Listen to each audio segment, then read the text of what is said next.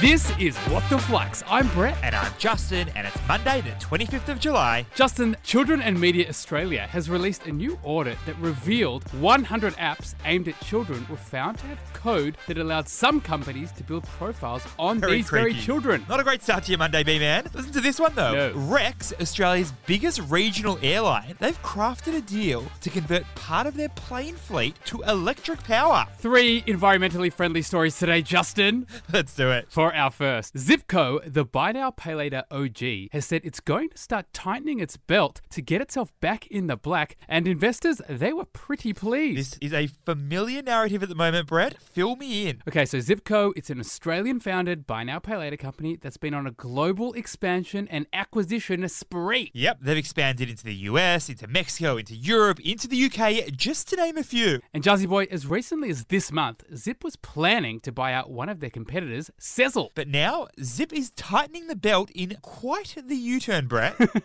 And following this news, my friend, well, shares increased 3%. Not to mention up nearly 27% in the last five days. So it looks like the market is on side with Zip's new cost cutting focus. And Justin, Zip says they've realized they need to right size their global footprint and reduce their burn rate. So, what is the key learning here? A burn rate is the rate at which a company's cash pool decreases before it starts generating positive cash flow. And Brett, often this cash has been funded by venture capital firms or investors in the share market. Now, Zip has raised almost $900 million Wow. in funding since their inception. And the plan was to burn through a lot of that cash to pursue growth. but now, investors and even Zip themselves, they're starting to worry they might uh, run out of money. So, Zip's not only getting out of Singapore, they've shut down Pocketbook and their business focused buy now, pay later service too. And they're stepping away from the deal to acquire Sezzle, which of course is another loss generating business. So, Brett, when the markets get volatile, companies like Zip need to become nimble if they want to survive. For our second story, SoundCloud, the music streaming platform, is expanding its new fan powered royalties model and they're partnering with none other than Warner Music in the A process. very interesting move indeed, Bree Man. Tell me more. so, SoundCloud got started way back in the LimeWire days of around 2007. Back when people were essentially just downloading viruses and sound bites of Bill Clinton. And Brett, while LimeWire went down, SoundCloud has grown to become one of the world's biggest music streaming services. And, Justin, what's the difference between, say, SoundCloud and Spotify or Apple Music? Well, on SoundCloud, anyone can upload music. And it's fair to say SoundCloud's been huge for independent musicians, and now they're taking things a step further with a new fan powered royalties model. They started out offering this new model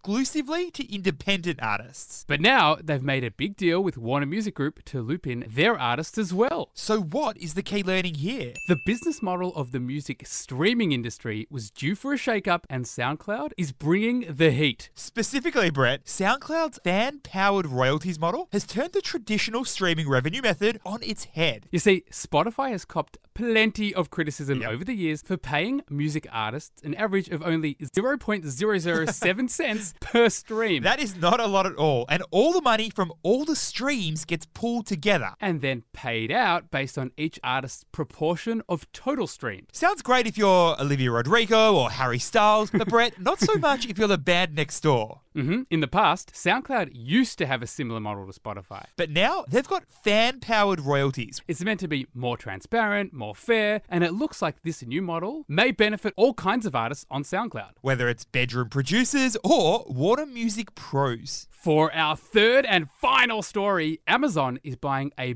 big medical company, so now it'll be able to help you find a new doctor and a new steam mop. Wow, Brett, what won't Jeffy B try? What is the story here? Okay, so we know Amazon has its eggs in a very large number of baskets these days, and now why not medicine too? Amazon's been dabbling in the medical field in recent years. It started when they bought an online pharmacy called PillPack back in 2018. Then they launched their own digital pharmacy the next year, and Justin, they're acquiring a primary care service named One Medical. Talk me through One Medical. Well, they've got more than 180 subscription based clinics across the US. And how much did the Zon pay for this One Medical? Ah, you know, just pocket change for them, really, Justin. 3.9 billion US dollary doodahs. It's a pretty important milestone for Amazon to broaden the Amazon empire. So, what is the key learning here? Amazon's transformation transformation from one trick pony to all encompassing empire is very much taking off. We all know the story of Amazon from its online bookstore beginnings, and in the last few years, it's been really stretching its wings. It's expanded its empire into streaming, into cloud computing, Don't forget groceries when they bought Whole Foods. and now medicine as well. Basically, they're reaching further and further into customers' lives. And Brett, it seems to be paying off. Get this one 197 million people visit Amazon's website globally each month. And that is more than the population of Russia. Next up, Alexa sensing our heart rate is up and delivering antibiotics to our door.